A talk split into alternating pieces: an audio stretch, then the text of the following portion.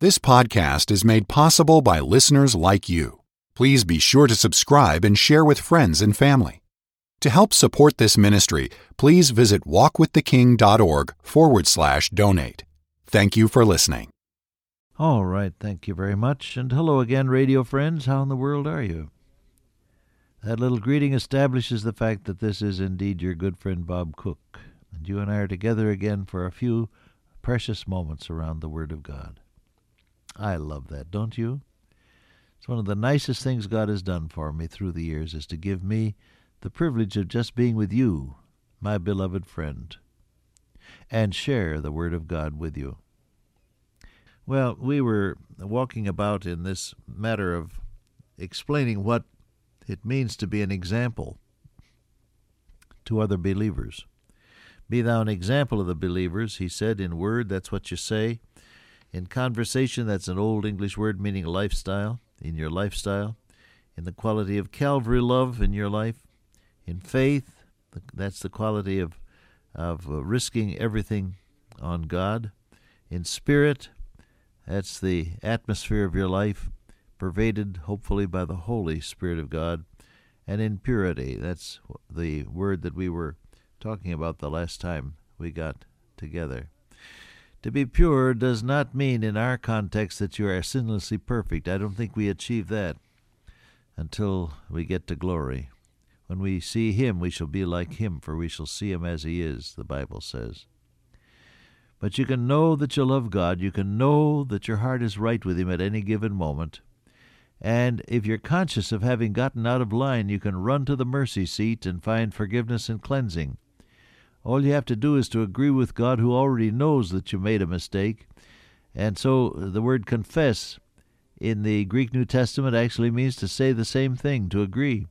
So he says if we agree with God, he is faithful and just to forgive us our sins and to cleanse us from all unrighteousness. God will do the cleansing if you will run to him as soon as you're aware of the fact that you've stepped out of line some way or other. And God will keep you clean and shining that way, kept by the power of God. That's that's involved then in being an example. I want to go just a step further, however, in this same passage, if I may, where he said, Give attendance to reading, exhortation, and doctrine, and neglect not the gift that is in thee, and meditate upon these things, and give thyself wholly to them, Take heed unto thyself and unto the doctrine. There are two, three things there I want to stop upon, if I may. He said, You ought to be an example in the way you train your mind. Now, many people stop thinking after they finish their formal schooling, whether it be high school or college or a graduate degree or whatever, and after that's over, they figure, well, now I've got I've got my my diploma, I've paid my dues, you might say, and so now I don't have to think any more. And from that time on, they proceed slowly to die mentally. You can find folk everywhere to whom this has happened, and it's a tragic thing, it seems to me. But then there are others who keep on growing. And the way to keep on growing mentally is exactly what Paul said here reading. That has to do with with bringing things into the computer of your mind. Exhortation, be our word persuasion, I suppose. Persuasion. In other words, lovingly helping other people to ascertain and to do the will of God. It has the idea of comfort in it as well. Lovingly helping other people to do the will of God. And then doctrine, that has to do with lining up the things for which you'd be willing to be shot dead at five o'clock tomorrow morning. I often said that uh, to the students at the college during those 23 years when I served as president. I would speak with them at chapel every now and then, and I would sometimes say, Listen, you ought to make a list of the things for which you're willing to die. Sit down and, and head the list, things for which I would be willing to be shot dead at five o'clock tomorrow morning and then put down that list. You'll find it's very short, and if you think about it very long, it'll get shorter. But when you have when you have finished it, you will have the basis not only for being willing to die, but you will also have the basis for a very effective, meaningful life. See? And so he says doctrine. What is it that you really believe? Because as a man thinketh in his heart, so is he. Now, read all that you can.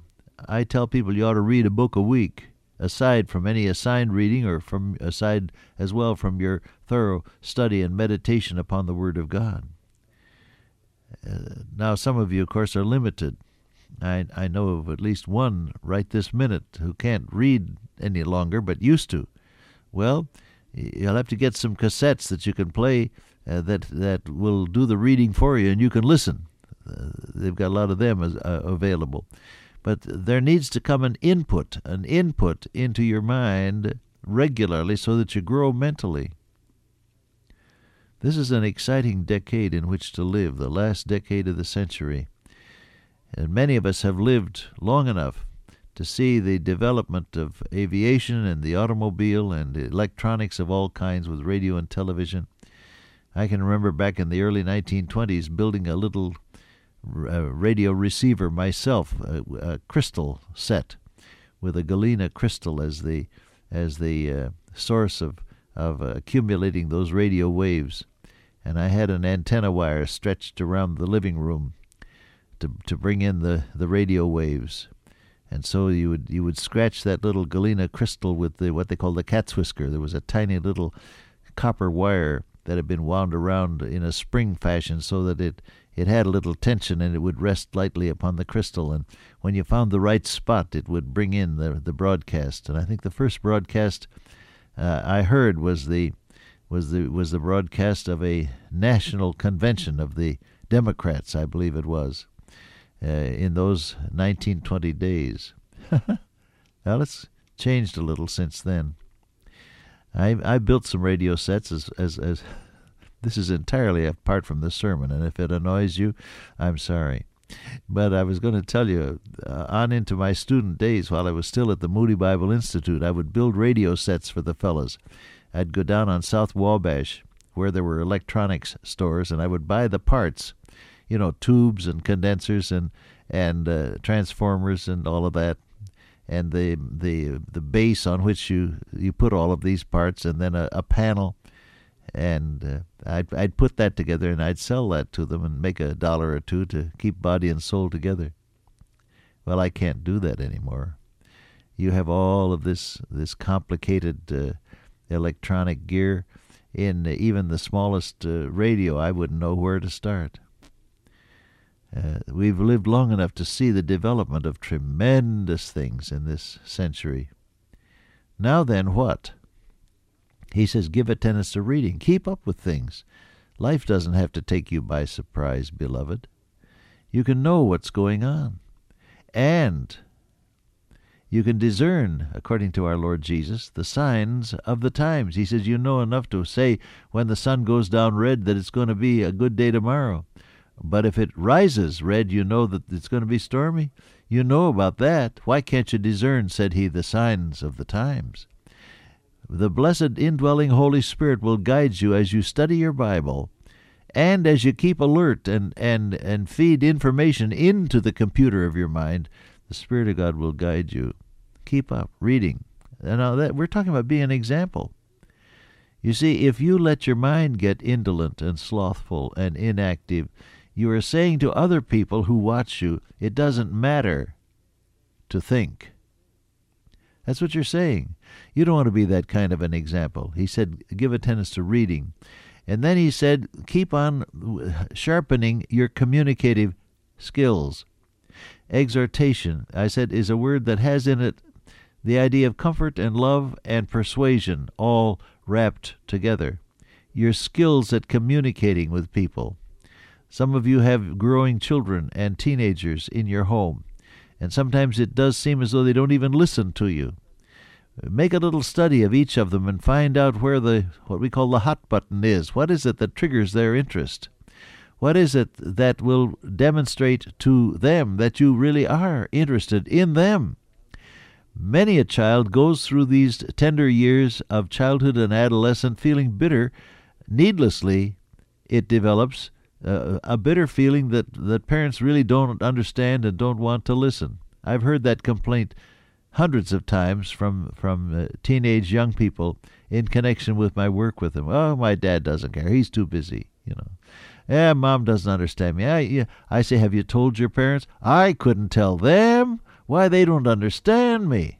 See, that's the attitude that you meet with. Now, give a little prayer and study to this matter of communicating. You're an example. Learn to be a communicator because you will transmit something of that skill to other people who watch you and are modeling their lives after you.